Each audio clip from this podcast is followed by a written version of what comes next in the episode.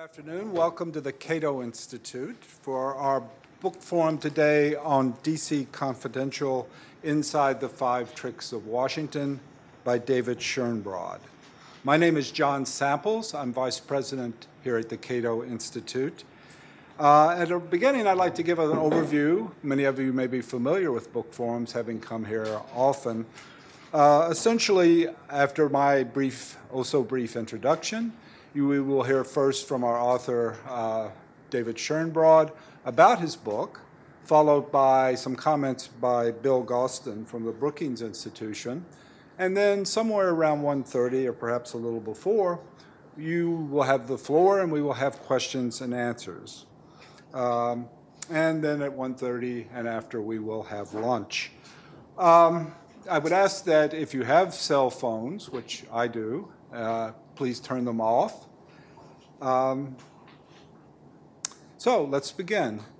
We live in a time when, as David was just saying in the green room, Congress, the American Congress, which was, comes first in the Constitution, and in many ways was first in the heart of the founders, and certainly was considered the core institution of a Republican government. And this government was the Republican government being the only one fit for the genius of the American people, according to James Madison.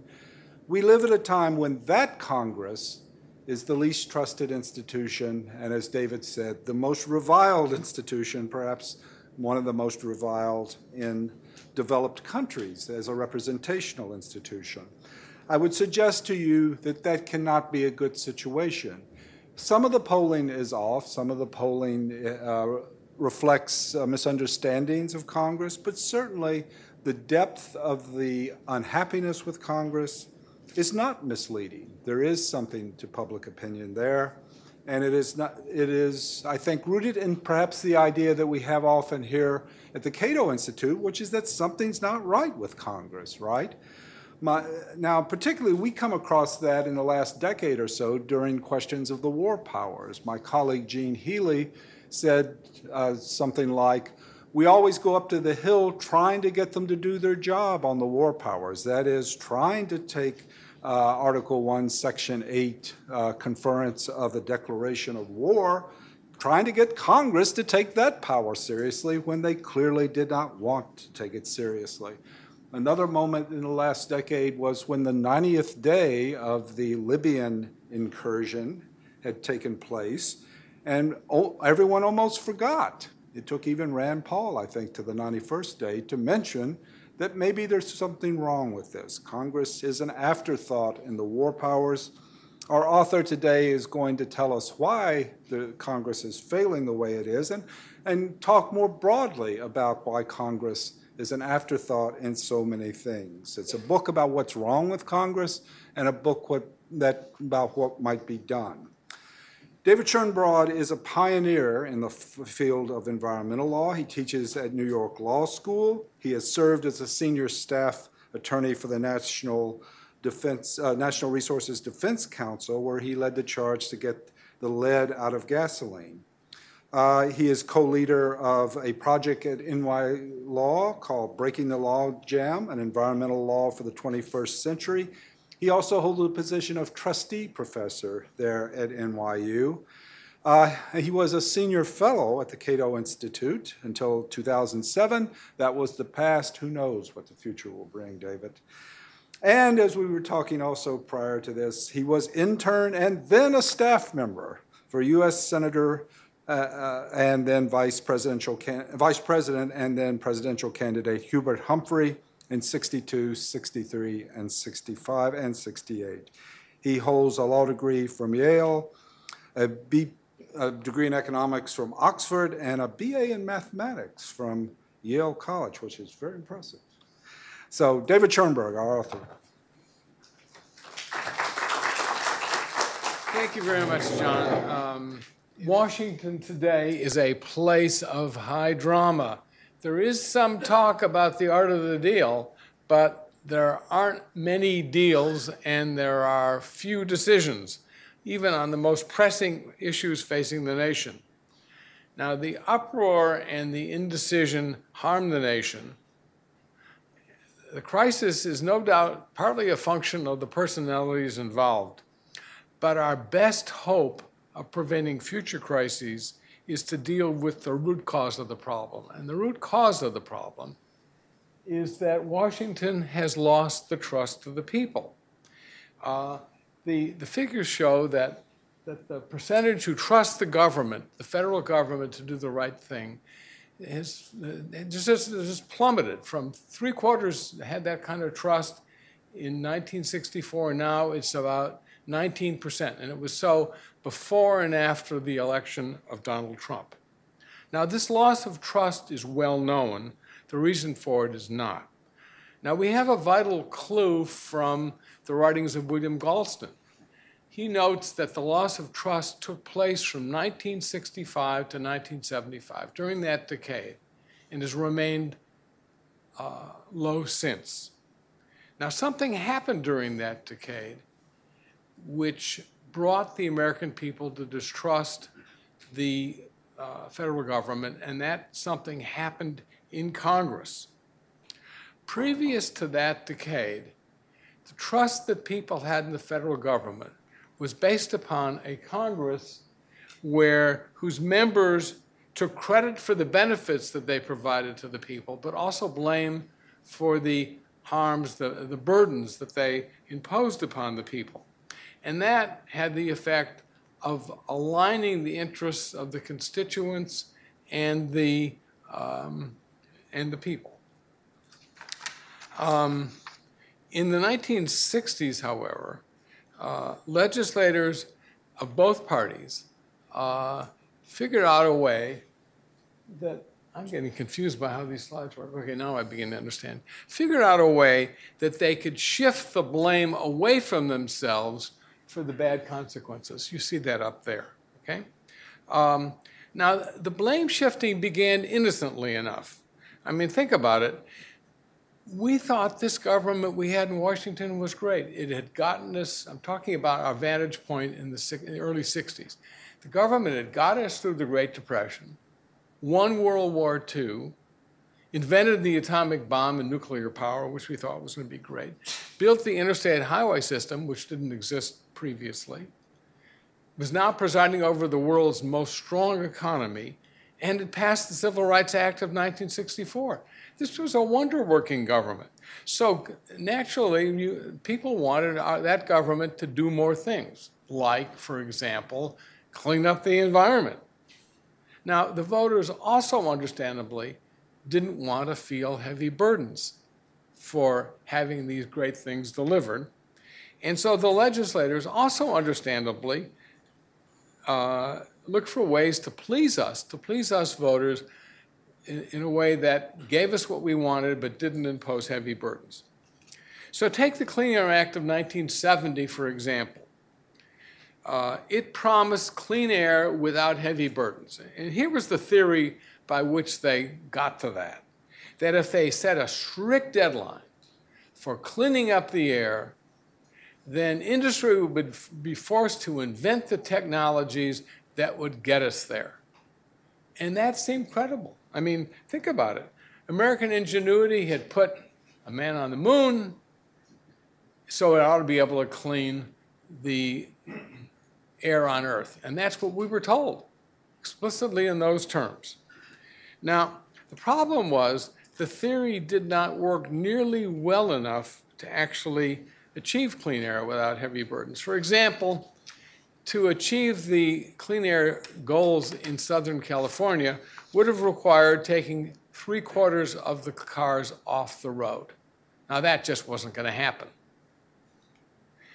So, um, what, what happened instead was that members of Congress from both parties quietly lobbied EPA not to require these kind of changes, not to take the cars off the road. And then they blamed EPA for failing to clean up the air. Okay? Now, once Congress began to behave in this way, in, in ways that to, to began to legislate in a way that allowed them to shift blame, there wasn't any going back uh, because their habits had shifted in a way that let them make rosy promises but avoid blame for bad consequences. So what we have here is a situation where, where the, we went from the, uh, uh, the interest of Congress and the people being aligned to one where their interests were in conflict. So that's why we don't trust our government, is the incentives of the people who are in charge, Congress, uh, doesn't line up with our interest. Now, to shift blame, members of Congress use tricks. Now, voters know that politicians are tricksters, so how do they get away with it? Well, for the same reason that magicians can seem to pull rabbits out of hats. We know that they're magicians, we know they're playing tricks, but we don't see the sleights of hand they use to play the tricks. So the people don't see the sleights of hand that, uh, that the politicians in Washington and Congress use to make rosy promises but avoid blame. Now, there are five chief tricks through which they do this. One is the regulation trick, okay? And with it, um, now previously, previously to the advent of the, of the regulation trick in the late 1960s, Congress had sometimes adopted the regulatory rules itself. In other words, had itself voted for the rights and the protections we would get, and also for the burdens that would be imposed on the people that would have to change their behavior. Now, that gave members of Congress both credit for the benefits and blame for the burdens. Otherwise, sometimes Congress delegated the, th- the authority to make rules to administrative agencies in broadly worded statutes, in which case the agencies would get the credit and the blame. And basically, the agencies more or less generally wanted to kind of do sensible things. With the regulation trick, something entirely new happened. Congress created judicially enforceable rights to regulatory protection and commanded the agencies to impose the duties needed to provide that protection. So that in turn allowed the agent, the Congress, to shift the blame to the agency both for the burdens of regulation and the failures to, to provide the protection promised. So what we have here is a situation where Congress is, the agency really is a puppet of Congress and Congress blames the agency. That's the sleight of hand. Now, the tricks harm us. With, with this particular trick, with the regulation trick, regulation, politicians write statutes to maximize the credit for them and minimize the blame to them, not to maximize the benefits to us and minimize the burdens on us. So that's why we have the Clean Air Act we have today. It creates hundreds of rights I'm not deploying the rights. I litigated to protect them when I was at the Natural Resources Defense Council. Problem is that the whole thing is so incredibly complicated that, well, as Gina McCarthy, President Obama's EP administrator, said, uh, each sector has 17 to 20 rules that govern each piece of equipment, and you've got to be a neuroscientist to figure it out.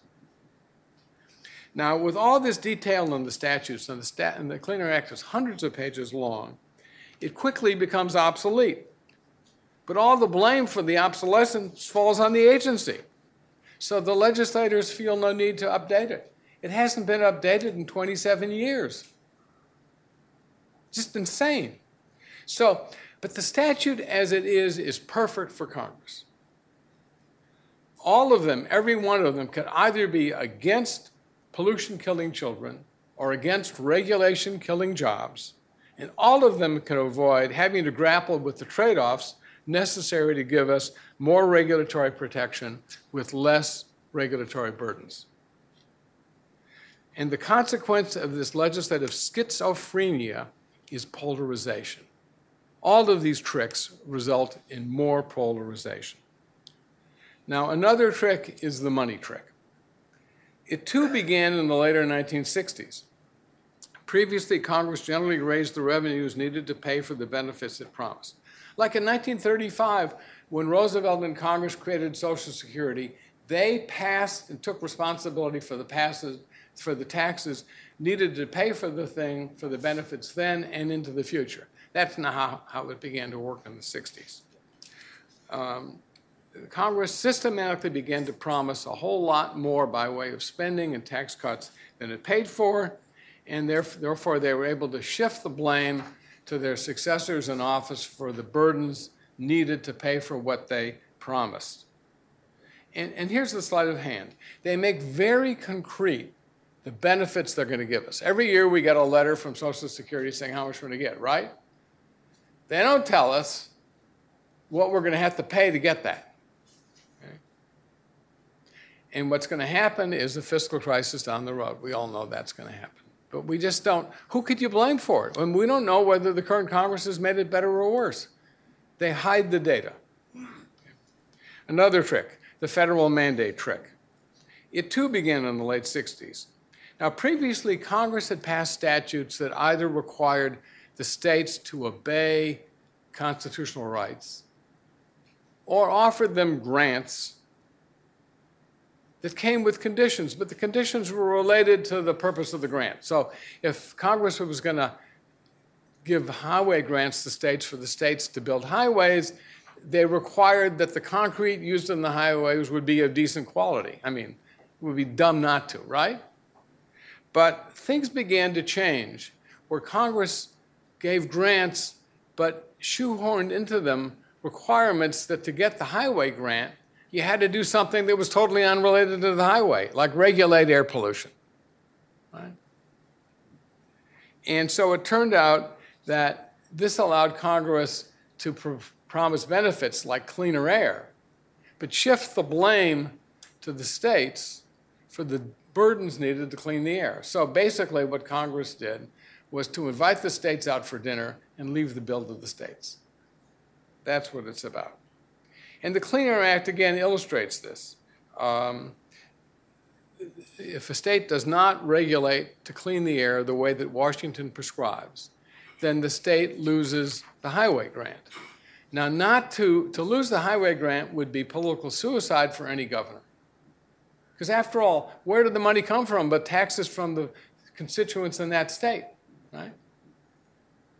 Well, then you might ask yourself the question how is it then that citizens and voters don't blame the legislators who passed such a statute?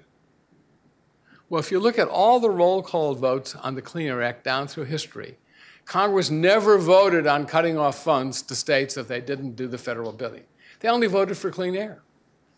They avoided roll call votes on what would have gotten them blamed. So there's the sleight of hand again. The debt guarantee trick.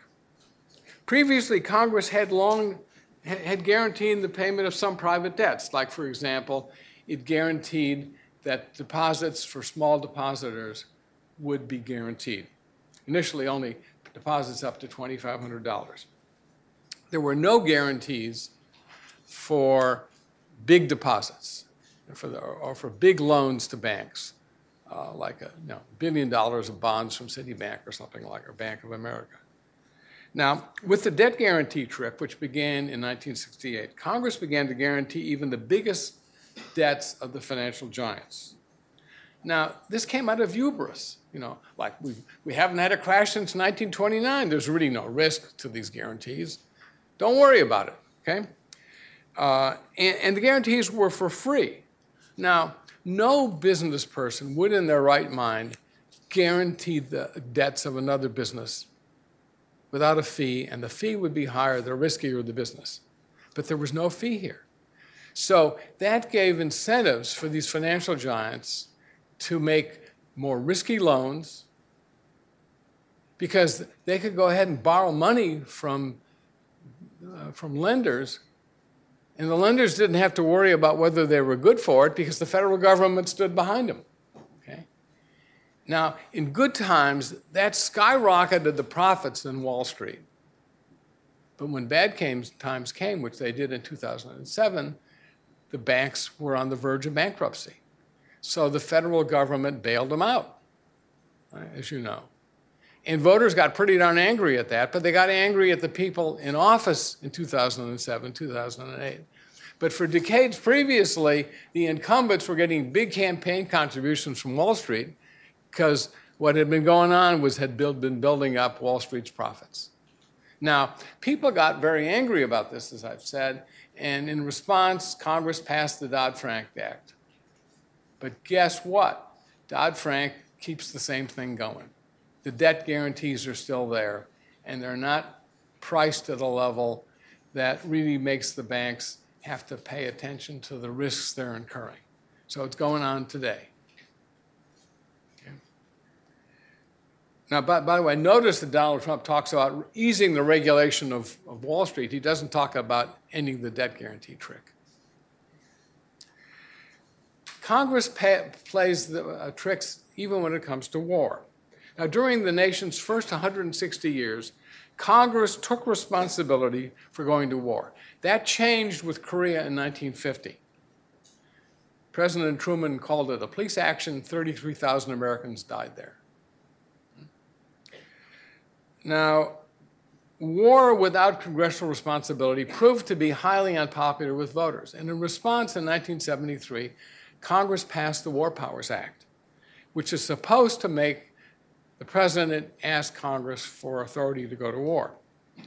But with the war trick, Congress uses a loophole in the statute which allows it not to vote on controversial wars. So that means that if the war is popular in the end, then Congress could vote in the, could, could, could Congress, members of Congress could march in the victory parade, and if it's unpopular, they could put the entire blame on the president. So that's why we go to war in lots of places without Congress being on the same page as the president. Now, the presidents have been on the, in on the tricks too. Uh, the war trick, for example, gives the president unilateral power to go to war. With the rest of the tricks, the president, like members of Congress, is able to shift blame somewhere else. So the president is the trickster in chief. And that's been true from LBJ to Tricky Dick and on down to the present. Okay? So, what to do? The answer, I say, is not to hate the players, but to hate the game. In other words, we got to change the ground rules of politics in Washington. Now, individual legislators are afraid to change the rules or, or to act, you know, to act without the tricks because then they're going to be having to take responsibility, whereas their opponent in the next election could pretend not to be responsible. Okay? Um, so we have to change the rules so that members of Congress must take responsibility for the bad consequences. That's going to put us back in charge. Let me give you an example of the kind of change I'd like to see uh, made. You know, the Truth in Lending Act, that says to banks, you, before you lend anybody money, you got to tell them how much they're going to have to pay. Well, what we need is um, an, an analog to that. Congress ought to apply that same principle to itself. When they make us money promises, they got to provide us with the real evidence as to what it's going to cost us in the long run. In other words, for the federal government to stay solvent in the long run, how much are the taxes going to have to increase or the spending going to have to be decreased for the average family annually in order for the government to make its end, make ends meet. How much has the current Congress changed that amount, and how much more will it cost the average family if Congress delays? Okay? So that would end up being a Truth in Spending and Taxing Act. Now, there are analogous ways to stop the other tricks, and I call the whole thing the Honest Deal Act. Uh, and if you go to my the web page for my book, uh, you'll see under the I'm looking. Maybe this is the light. There it is. There is a description. There under that heading is a more detailed description of the act. Here are some games, some computer games, could, online games you could play that would kind of give you more particulars about how the tricks work. Uh, and uh, here's the Here's the uh, web address for the, for the website. I urge you to go take a look there. By way of summing up, finishing, I'd like to say this that the tricks are what keeps the foul water in the swamps of Washington. The Honest Deal Act is a way to drain the swamps. our swamp drainer in chief has so far seen fit not to seek to stop the, the, the tricks. And as, uh, as William Galston wrote on January, on July 11th, there is no evidence that Donald Trump cares much about democracy. Amen. Okay? But I think there's hope. The people hate Washington, they hate Congress. Uh, the polls also show that the people don't want the president, whether it's President Obama or President Trump or somebody else, to take over. They want Congress to be responsible. And you know, when you talk to people in Congress on both sides of the aisle, they know this is a terrible system. They can't, they're not proud. They're not proud. And I talked to a bunch of former uh, of, of governors, and they, they were meeting the day before with a bunch of governors and now senators, and the, uni- and, the, and the unanimous report was that these former governors said their worst day as governor was better than their best day as senator. So if we begin to get motivated, if we begin to show folks in power that we want to change, I think change is possible. Thank you.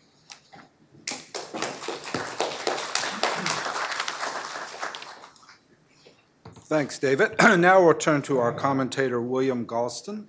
William Galston holds the Ezra K. Zilkha Chair in the Brookings Institution's Governance Studies program, where he serves as a senior fellow.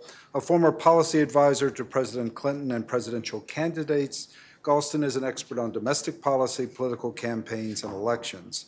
His current research focuses on designing a new social contract and the implications of political polarization. He is also College Park professor at the University of Maryland, where he has held several positions, including founding director of the Center for Information and Research on Civic Learning and Engagement. Uh, he is the author of eight books and more than 100 articles in the fields of political theory, public policy, and American politics. Perhaps for libertarians, I would say the most uh, pressing of those books would be Liberal Purposes. Um, he is also, as you may well know and see his work often, he is a columnist, a weekly columnist for the Wall Street Journal, and I think we'll probably have something new tomorrow to read. Uh, so let's welcome Bill Galston to the Cato Institute.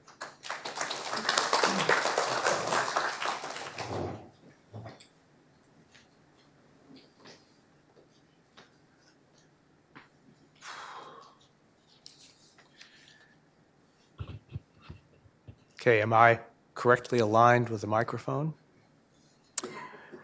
Good. Well, I I read David Schoenbrod's book with pleasure and profit. You should too. Buy buy his book. Give him royalties. Cheer him up. Uh, uh, and uh, I've decided to divide my remarks into two very clunky but easy to understand categories. First, a big category, areas of agreement with this book. And then a much smaller, shorter category, just to keep things interesting, some areas where I dissent. I should begin uh, by saying that I cast my first presidential vote uh, for your old boss in 1968. Uh, I'm not sure he would be entirely pleased by your line of intellectual development, but who knows? He was an intelligent man, and uh, he might have learned something in the ensuing half, half century. So, but let me begin with the areas of agreement, which, as I indicated, are many and significant. First of all, the government of the United States as a whole is not functioning very well, and the American people know it.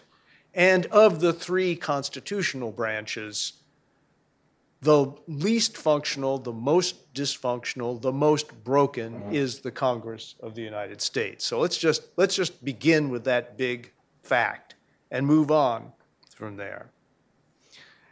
We also agree with a lot of basic lines of critique of congressional behavior. And let me, uh, let me just list three of them, which I think are significant, not entirely clearly broken out in this book, but they all figure in the narrative and the analysis. First of all, is the behavior that I will call responsibility avoidance. Not necess- that's not quite the same as blame shifting. You know, it is, it is broader and more troubling than that.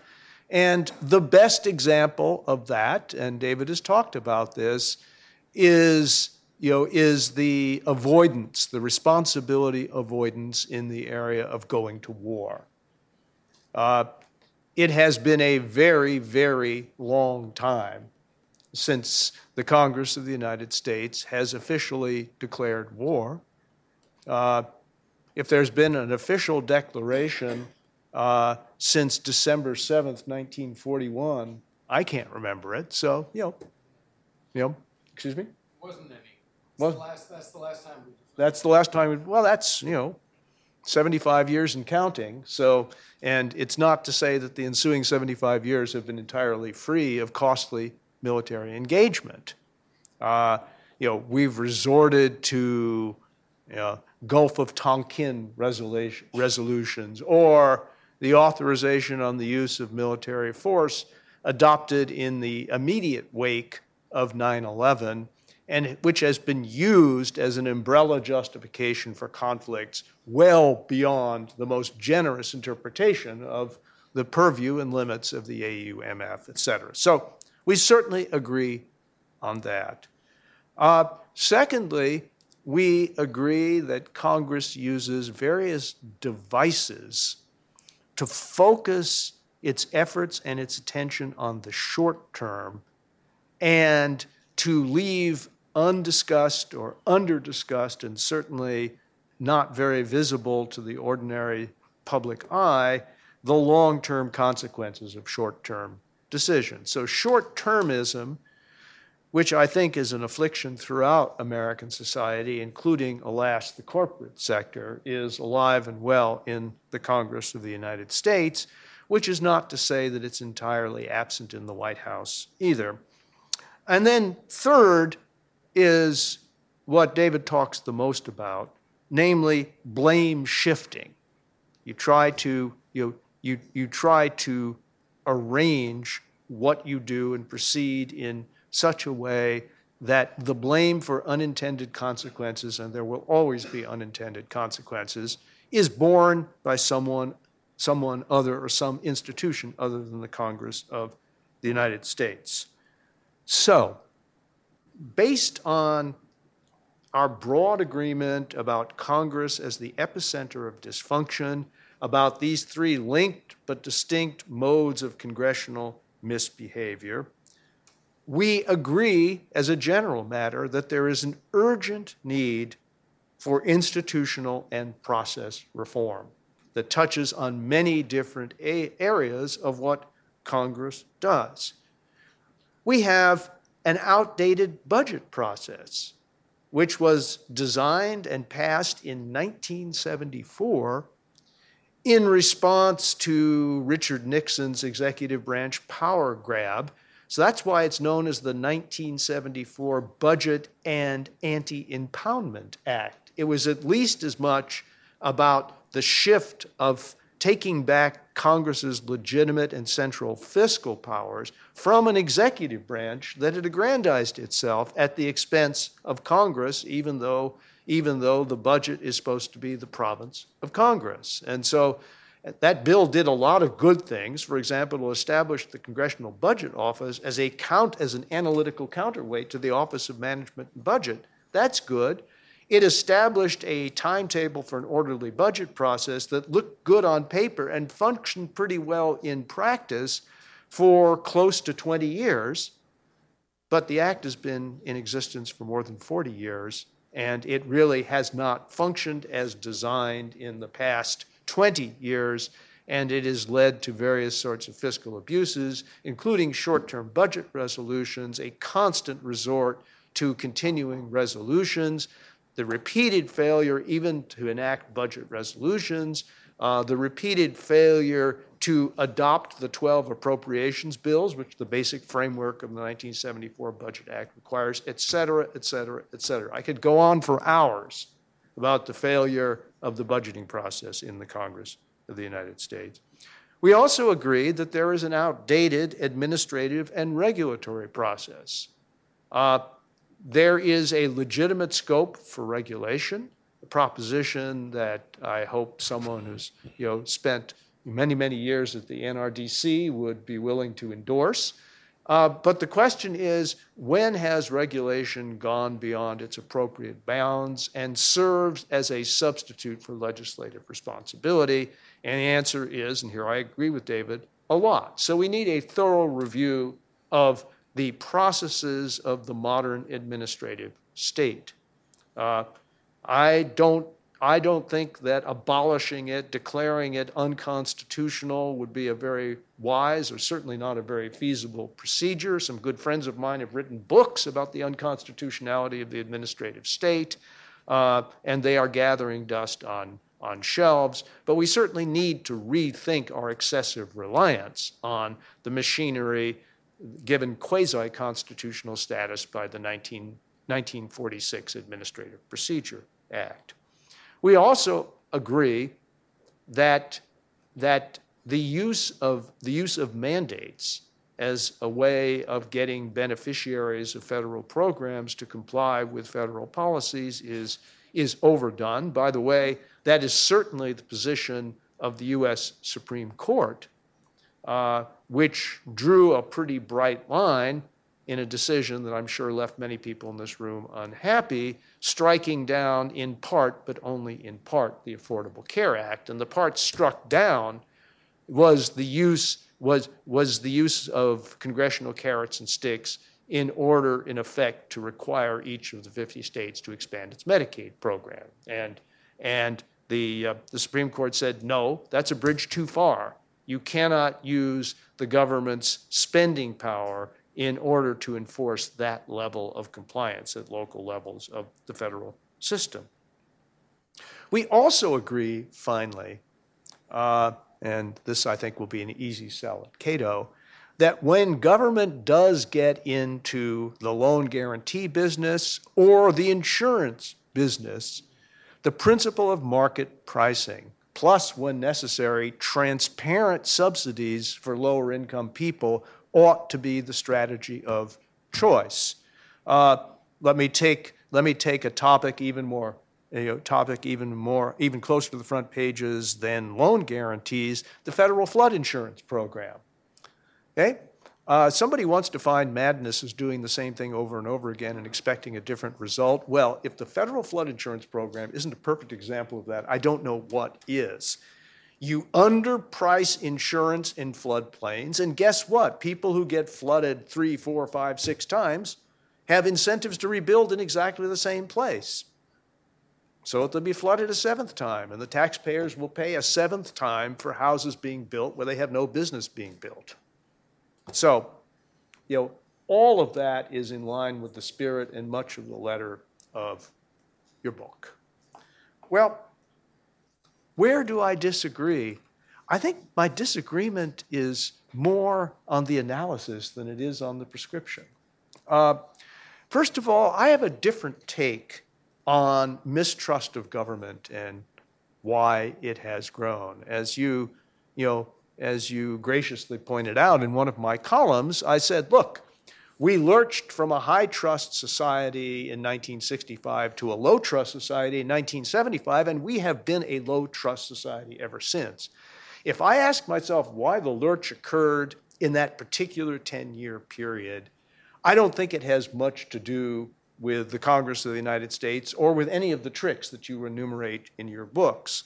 If you asked me to line up the culprits in a police lineup, you know, they, they would include, you know, lying about the war in Vietnam and then failing to either prosecute it to a successful conclusion or reaching an honorable diplomatic solution. I would cite Watergate. I would cite the rise of the counterculture and the explosion of cultural debate and disagreement after an extended period of cultural consensus. Uh, I would talk about I would talk about the civil rights movement, which boosted trust among minorities, but it reduced trust among whites, particularly particularly uh, among working class whites and also an overlapping category of whites south of the Mason Dixon line.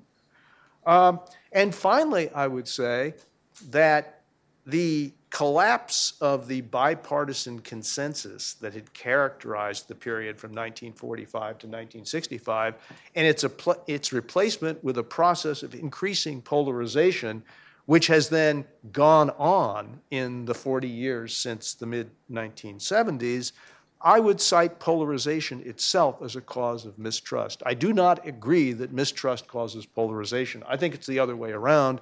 Polarization causes mistrust because there is a lot of political science evidence that when elites debate and argue and disagree at the uppermost levels of the federal government, that has a trickle down effect people in localities, average citizens, lose confidence in government when they see partisans of the two political parties yelling at each other. That's not the way they want their government to function. They certainly don't want to see it functioning that way. So I might add, as a sixth cause, the increased transparency of government proceedings, the growth of videos, of news media that make the proceedings of the government, with the exception of the Supreme Court, visible 24 7 to so many voters. Uh, which brings me to my second analytical disagreement. Uh, David points quite rightly to a distressingly high drama to decisions ratio at the federal government. Much drama, few decisions. Why is that?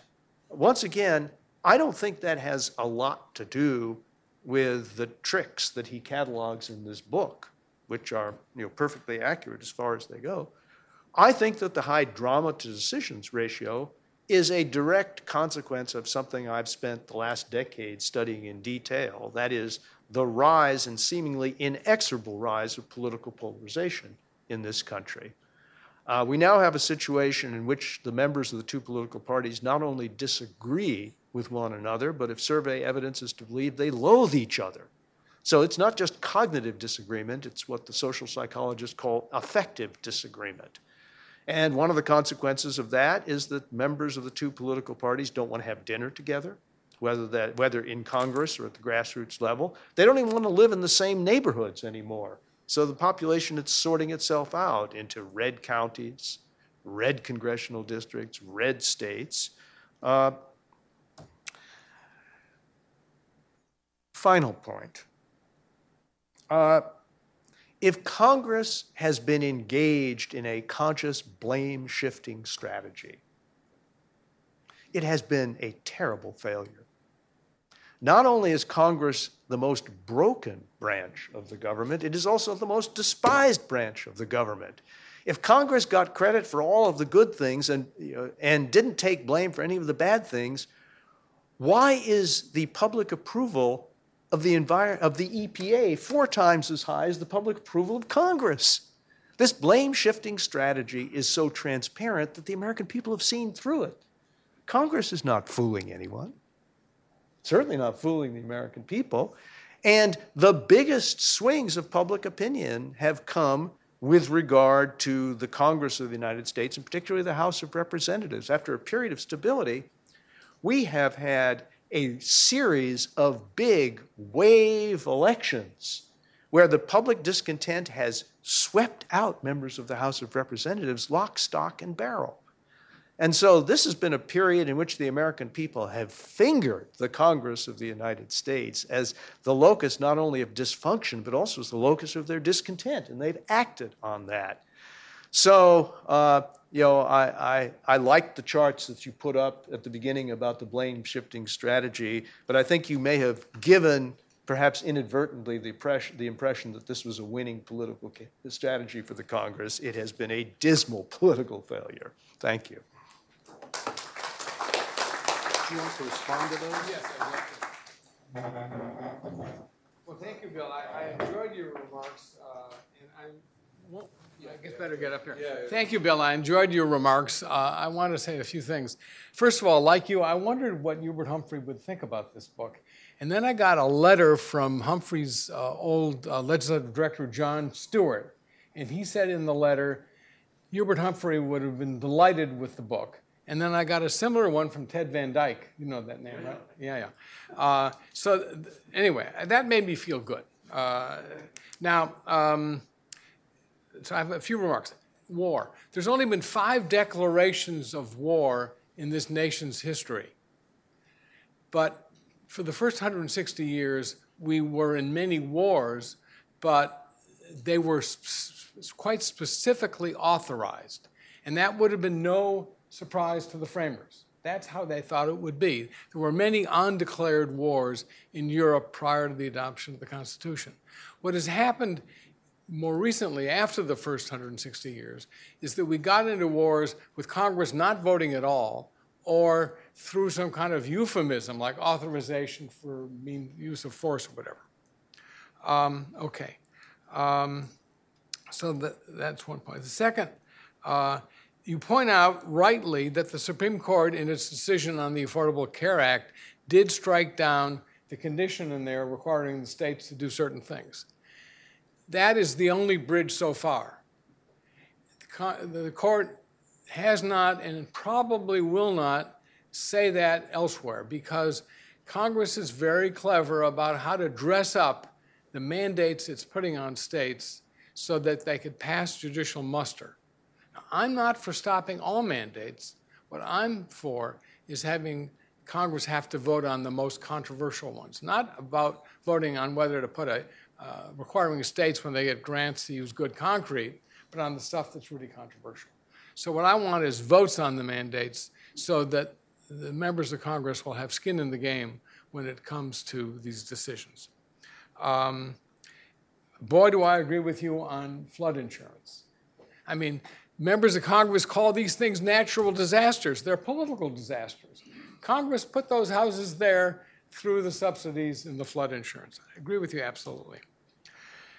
Okay, now as to our analytical disagreements, uh, I don't think we, well, I don't think we disagree all that much.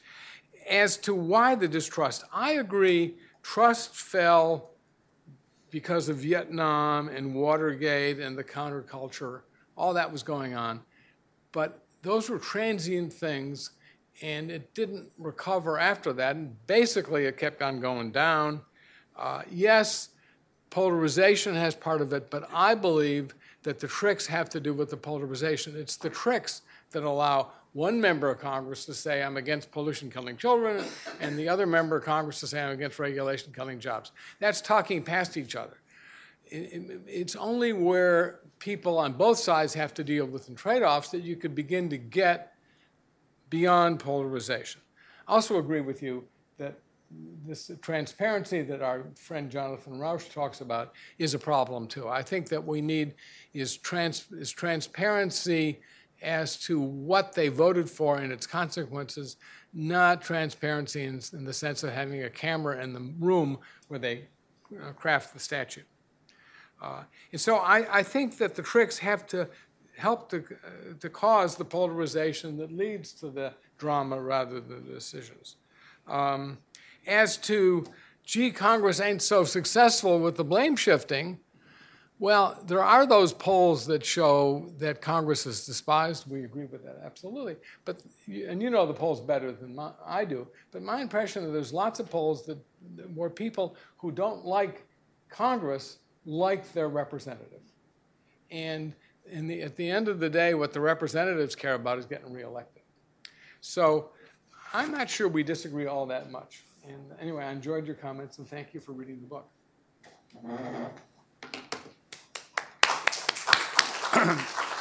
Thanks to David and Bill for the comments. Uh, I wanted to just take a few minutes here by posing the first question from Q and A.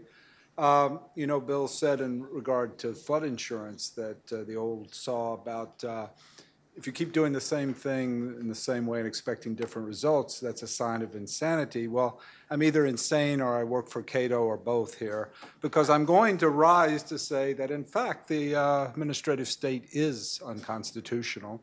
And in fact, the, there's a, something called the non-delegation doctrine that is good constitutional law. It's just not enforced. Uh, and Philip Hamburger's book of last year makes the case. Uh, Philip Hamburger, professor of law at Columbia Law School, makes the case exactly why in the deep flow of history, administrative state's unconstitutional. So make that point, hold back the floodwaters, here come the floodwaters, I get that. But I want to ask a question that is not about the constitutionality of it, but about the following uh, contrarian idea. What if the non-delegation doctrine were enforced in a sensible way? How much, how many of the problems cited by both of you that you agree on would be either mitigated or dealt with in a, in a return to a Republican form of government, really?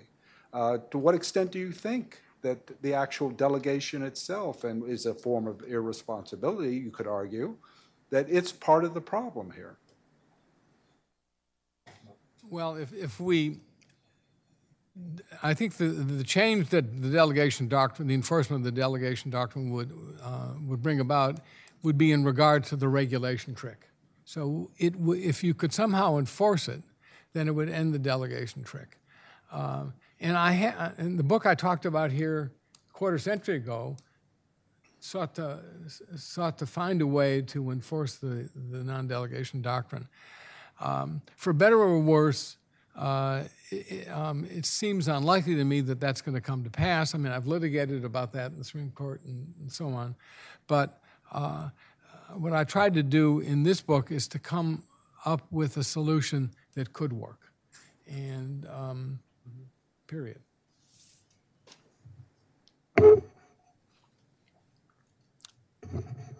Well, may Clarence Thomas not strike me dead for what I'm about to say. Uh, But, you know, I, I think, this may not be a popular view in this room, but it's what I think, that at some point, you know, the practice of what I'll call constitutional common law has to be taken seriously. Okay? The Administrative Procedure Act, for better or for worse, which codified what you're deploring, uh, was enacted by the Congress of the United States in 1946. Okay? It has never been found unconstitutional. It has not, to the best of my knowledge, been seriously challenged for almost that entire 70 year, 70 year period. Uh, you don't have to be Bruce Ackerman to believe that the Constitution is transformed by processes other than the process of formal amendment. For better or for worse, the administrative state is now part of the constitutional common law. And I think it would be wise for Cato, you know, to think about ways of reining it in and pruning it back rather than, you know, rather than embarking in a Don Quixote style strategy of trying to strike it down, because that will not happen. That's what we do. I know, but where has it gotten you? But what do you think? Do uh, do you not want to entertain the idea that if non-delegation were enforced, it might make Congress a better institution or not?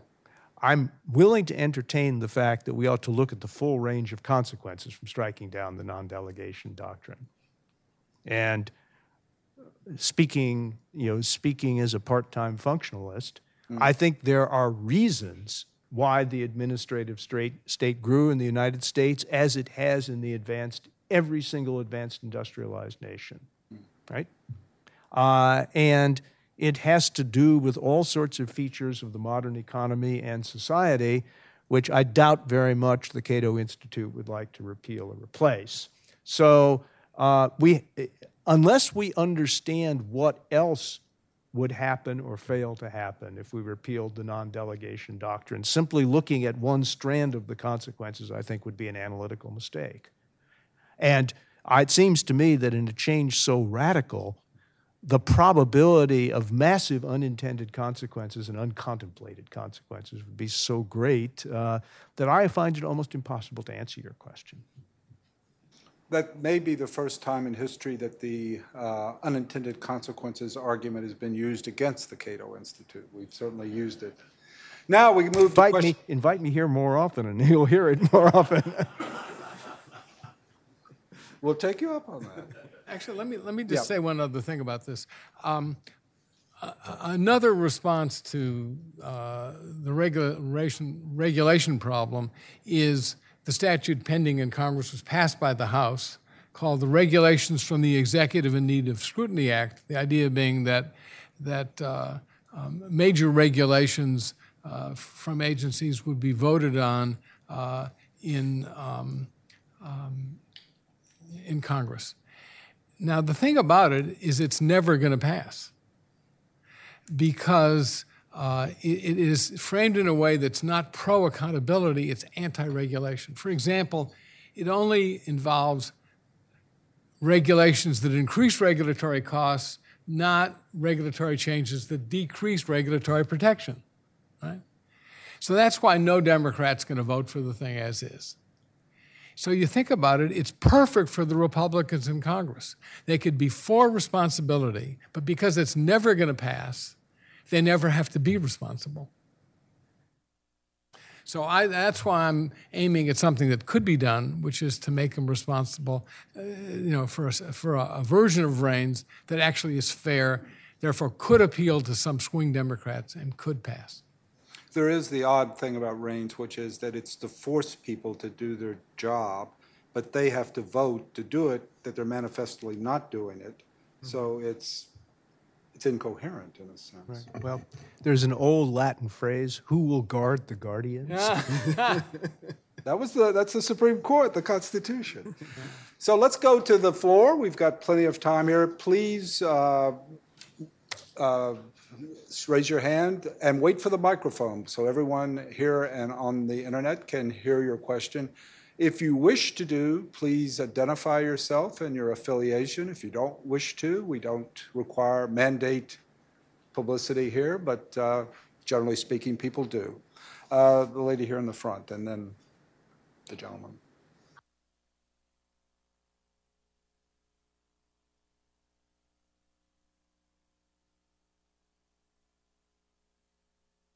all police themselves.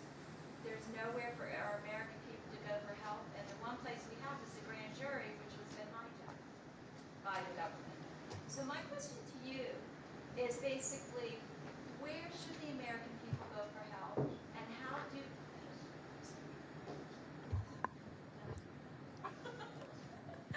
And my question is for you is where in your book, and, and I've enjoyed your, your talk, where in your book does it tell us where we can go for help and how we can make the changes to hold them accountable to do their job? showed you, there's a heading there called Take Action, and it suggests ways that you could, uh, number one, tell your representative that you want this honest deal. And number two, it shows you, it gives you a list of organizations that are in principle committed to more transparency in government.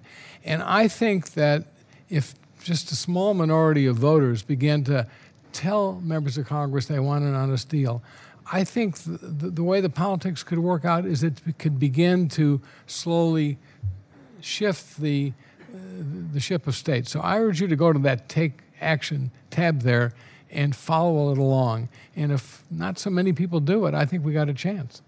The um, other part of it would be, for instance, I'm a Republican. My, my representative's a Democrat. He refuses to even meet with me or talk to me. How do we teach them that their government over all the people and not just the Democrats or just the Republicans? I, I think it's, in my area, it's a Democrat. In other people's area, it could be a Republican. How do we teach them that the American people are one group and no matter who elects you into it, you govern all of us, and we all owe, are owed that respect. Well, I, I think that making them responsible for consequences is the first big step. I mean, as the, the system works now, they're not responsible for consequences, and they get a lot of our money to provide constituency services. They'll give us flags or help us with, you know, with visas or whatever it is, and so they're, you know, they're in large part insulated, and most of the time get reelected, even though the government's so darn unpopular. So I think the the first step is to make them responsible. That, Gentleman good. right here on the, Robert Schreider with International Investor. Uh, you touched on it very briefly at the at the end that everyone hates Congress, but they love their individual representative or senators. I think there have been some surveys showing that most Americans have a very difficult time even telling uh, who their representatives and senators representing them are. Uh, there's a lot of confusion between their state and federal representatives. My point is, uh, the media has a role, or what could we do to bring more transparency to this notion that when there is a bill that fails or a bill that that that people can point to saying this was what created this such and such problem, this is how your senator or representative voted on it three, four, seven years ago, or something even more uh, recent. And and the final point I, would like to ask is you, how do you feel about referendums, turning more things over to referendums? by uh, the public at large rather than a more form, you know, form of direct democracy, if you will. Okay, um, you've raised a number of important points. Um, there are there is an important book by Page and Shapiro, a team of well-respected political scientists, uh, that say that uh, they've looked over half a century of polling data, and they found that even though people didn't know the acronyms for federal agencies and were unclear about the names of the representatives and that kind of thing, uh, that uh, people were really able to make, in the aggregate, pretty sensible policy choices, pretty make sensible distinctions. So, conclusion: people can think sensibly about policy, even though they don't know specifics. Number two, I remember as a youngster, and I think I'm older than you, um, um, that I remember campaigns. Uh, this is pre-Trick era, where uh, a candidate for office would say, Congressman so and so voted for this statute, and this statute does this bad thing to you voters, and you should vote for me, right? Well, we can't do that anymore because so much stuff, uh, you know, the, the bad consequences are so obscured. So it's hard to make the link between the congressman or congressperson who voted for it and the bad consequences. So I think that's what we really need to energize the system to make democracy work for us. As to referendum, uh, you know, I, I, in principle, I'm not against referenda, but there could be referenda on only so many things. I mean, only a tiny minority of all the decisions that uh, government makes. So um, it seems to me that we need more than referenda to cure the maladies of our government. I wonder what you think about that. Uh,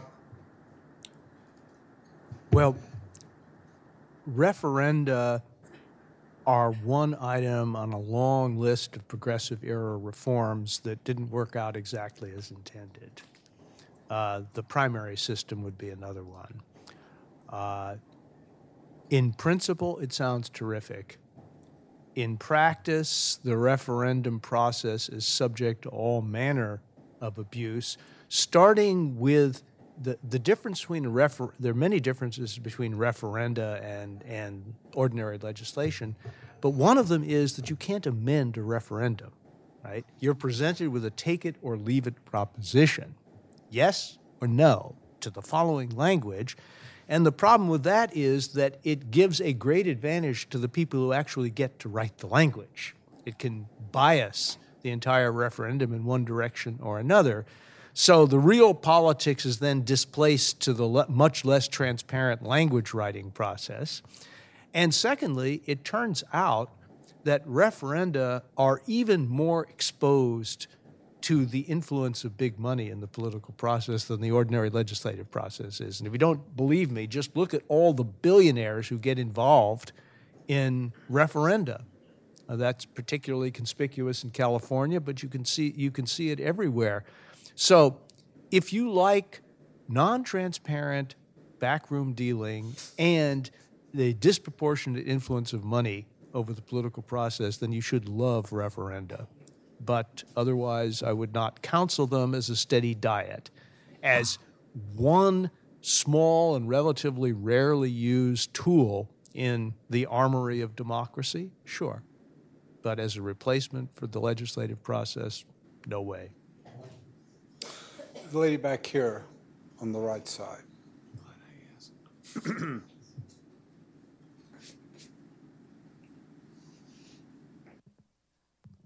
you. Uh, Tamina Chaudhary from the World Bank. Um, as an administrative historian, um, I found your uh, uh, book and the era you focus on very fascinating. But I was wondering, um, can we really talk about the because because the book focuses on the Congress and its evolution in the post uh, Second World War era. Uh, so I was wondering, can we really accurately uh, draw a picture of the administrative history uh, of the of the uh, if if I, you know, for lack of a better word, the U.S. system without looking at the office of the presidency?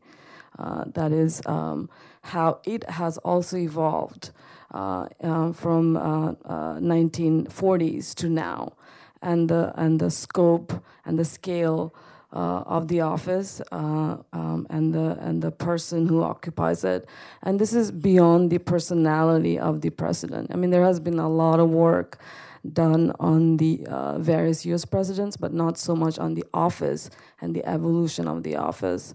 Um, um, so I was wondering. Um, can we really understand the current American uh, administrative dilemma uh, and the, if you like, constitutional crisis and all of that without really, um, it, because it seems to me that the it, the study is done more in some kind of isolation, uh, and and some of the other vari- variables. Uh, that uh, fundamentally affects it are, are sort of uh, not looked at. Um, so yeah, so my question is really about the presidency and can we really look at the Congress and its evolution without that office?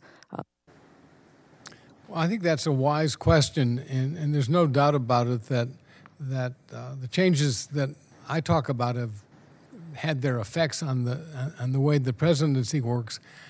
I don't put it, I think my bottom line of my answer would be this way: If I understood more about the office of the presidency, I would have written written a better book. so I agree, but and I, and I can't claim to know that much about the organization of the presidency. Gentleman on the aisle there.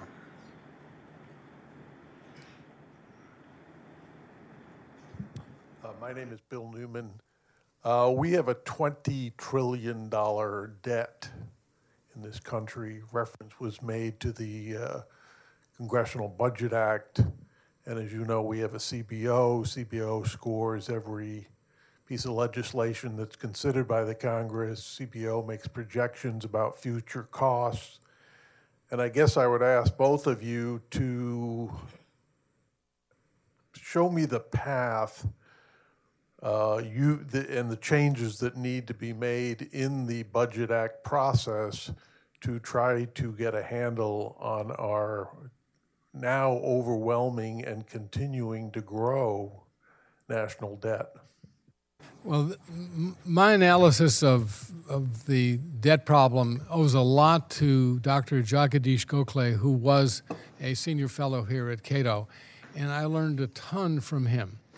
One thing I learned is that our current debt is 20 trillion, but if you look at the promises that government has made, Congress has made, and the revenue that will come come in under the uh, current tax structure, we are going to be $100 trillion in debt. Another thing I learned from him is that the 10 year framework, which is the, the, the, keystone of the current budget process, is garbage because what Congress does is it jiggers the statutes to bring revenues into the 10 year frame, time frame and put costs beyond it. Another thing I learned from him is that when they attempt to do long term projections, they are the kind of thing that would get a private corporation's executives put in jail if they did them under the Securities Act for securities fraud. Example they will take into account the revenues that we're going to pay in from people will pay in for Medicare or Social Security from now to the end of time or from now for the next 75 years. But they'll They won't look at the obligations we have to the people paying in. So for the people who are now, let's say, um, you know, just born, we're going to count in all of their contributions, but not a lot of the benefits they expect. And it goes on and on like that. And so um, I have a fairly detailed explanation in the book of how we could sensibly estimate the amount of tax increase or benefit cuts we're going to need per average family to bridge the to bridge the gulf and uh, and and then if we do that and we, we could easily calculate how much the most recent Congress has made that amount greater or less, which allows us in turn to, to put blame on individual members of Congress because we know how they voted on stuff. Whereas now all we got is the debt, $20 trillion. That has no more meaning to you or me than the distance to the moon, and we really don't know who caused it. Only when you get personal responsibility are you going to get sensible reaction. So I'm not calling for any particular fiscal policy.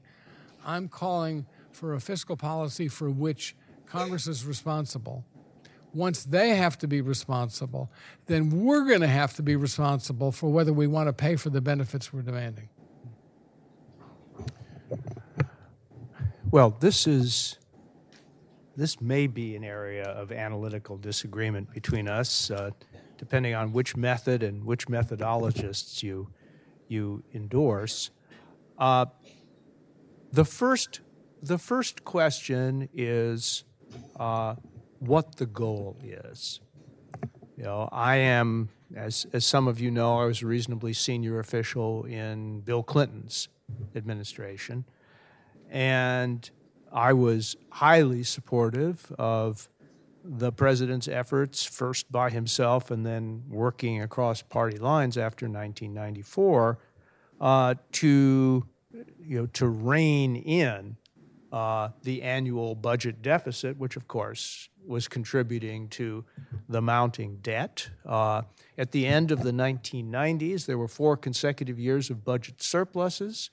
Uh, the chairman of the then chairman of the Federal Reserve Board, Alan Greenspan, delivered worried testimony uh, in the spring of 2001 to the effect that if something weren't done, we would be in danger of paying off the entire national debt.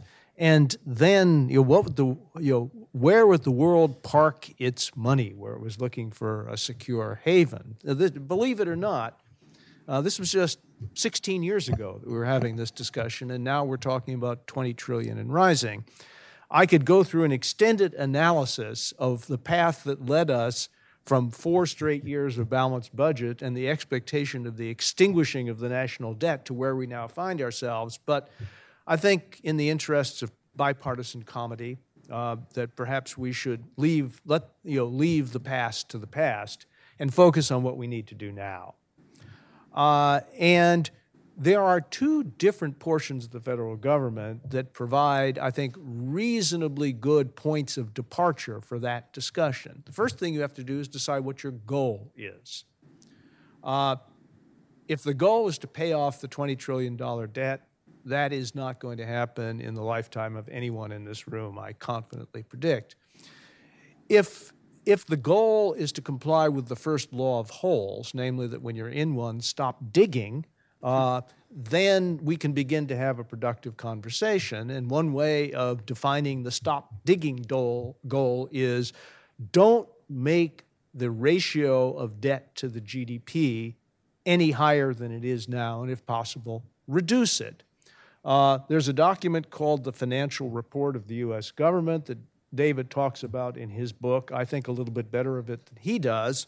Uh, but if you believe if, if you believe this report, in order to achieve that definition of fiscal sustainability, if we acted right now, we would have to change spending and taxation, lower spending and or raise taxes by the sum of 1.6% of GDP in order to generate a sustainable fiscal policy over the next uh, 75 years.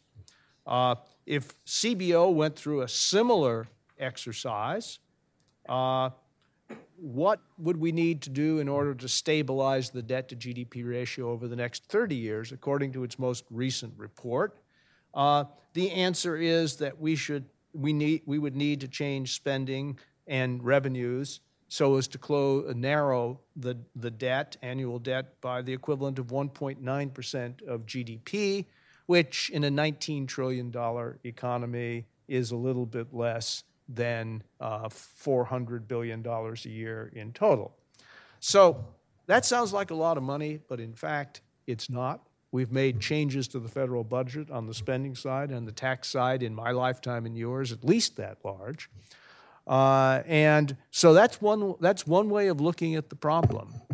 You know, ask what it would take to stop digging the hole any deeper and go from there. Now, I know David in his book offers some reasons not to fully trust the process that I, analytical process that I just laid out. It gets very technical. Suffice it to say that he and I disagree on this point. And now, over to you, David. Well, thank you. Um, I, first of all, um, I think that President Clinton moved in a good direction. So I, I, I, applaud that. Second of all, I'm not for paying off the debt. Alexander Hamilton thought that the debt served a good purpose. I, I think that the chairman of the Federal Reserve made some sense there. I agree the goal should be to keep the debt to GDP ratio steady or, or falling. That's the end. Uh, but, uh, but most of all, I think that, that what we should be focusing on is the relationship between long term spending and long term revenue.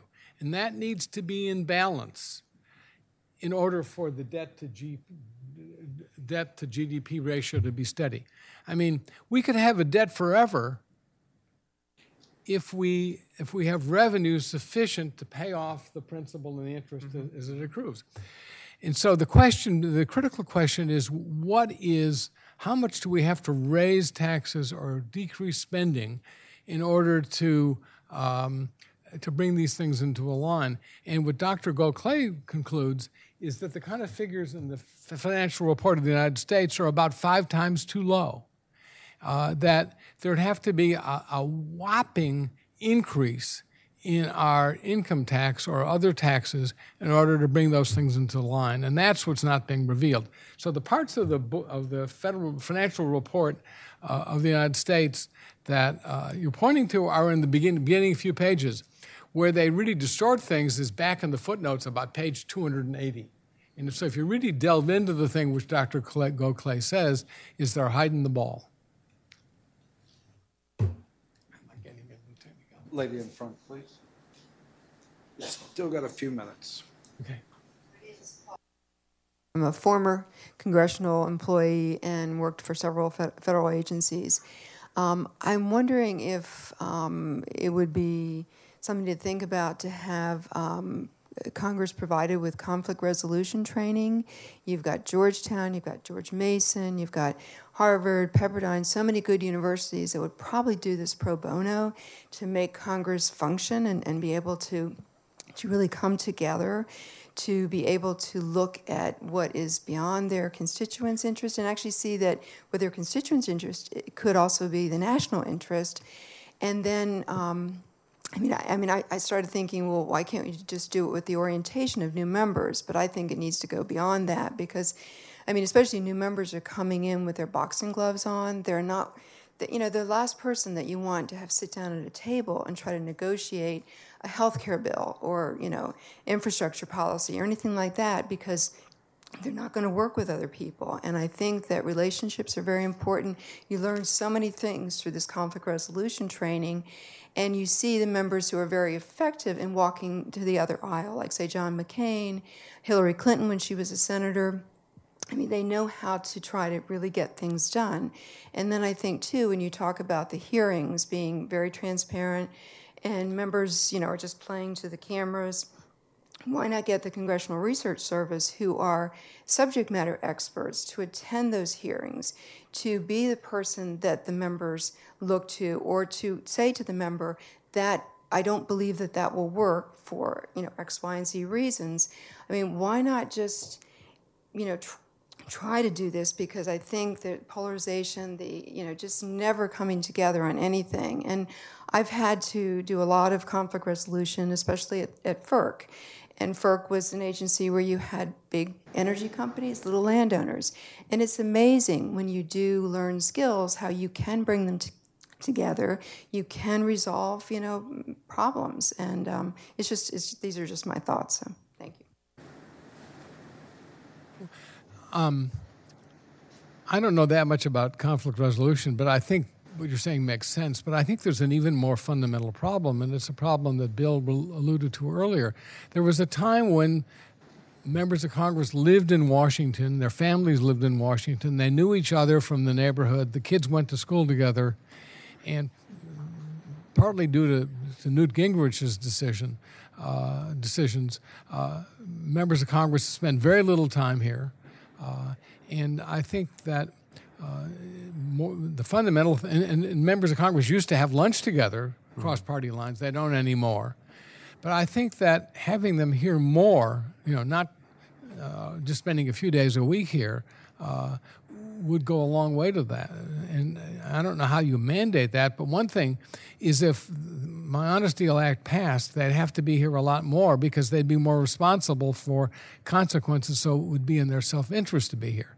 So I think getting them to move back to Washington would be a great thing, even more fundamental than your sensible ideas about conflict resolution. Yeah, I think I have the silver bullet solution to this problem. Outlaw the jet airplane, and they would be unable to return to their constituents on weekends, well, very long weekends, like four day weekends, week in and week out. But in a slightly more serious vein, about eight years ago, I helped to start an organization called No Labels, which uh, you know, which has spent a, which spent a lot of time creating a genuine bipartisan caucus in the House of Representatives, which now nar- which now numbers 22 Republicans and 22 Democrats. And the rule is that if a Republican wants to join the group, he or she has to go out and find a Democrat, sort of the Noah's Ark principle, and vice versa. And this group, which has been meeting together, you know, building trust and confidence across party lines, is now beginning to propose big solutions to major problems like like health insurance, and they're about to come out with a bipartisan bipartisan proposal on tax reform coupled with an infrastructure program. So there are ways of resolving conflict, but they take a lot longer than conflict resolution seminars when you're dealing with senators and representatives, I'm afraid. But even that, even what you propose would be a lot better than what we have now. I'm also afraid to say our time is up and lunch looms. I'd like to thank David Schoenbrod for writing this book and for coming today, and I'd like to thank Bill Galston for coming to comment on it. Lunch will be upstairs. The restrooms are on your right where the yellow is. And I'd like to welcome you all to lunch here at Cato, and thanks for coming to the forum.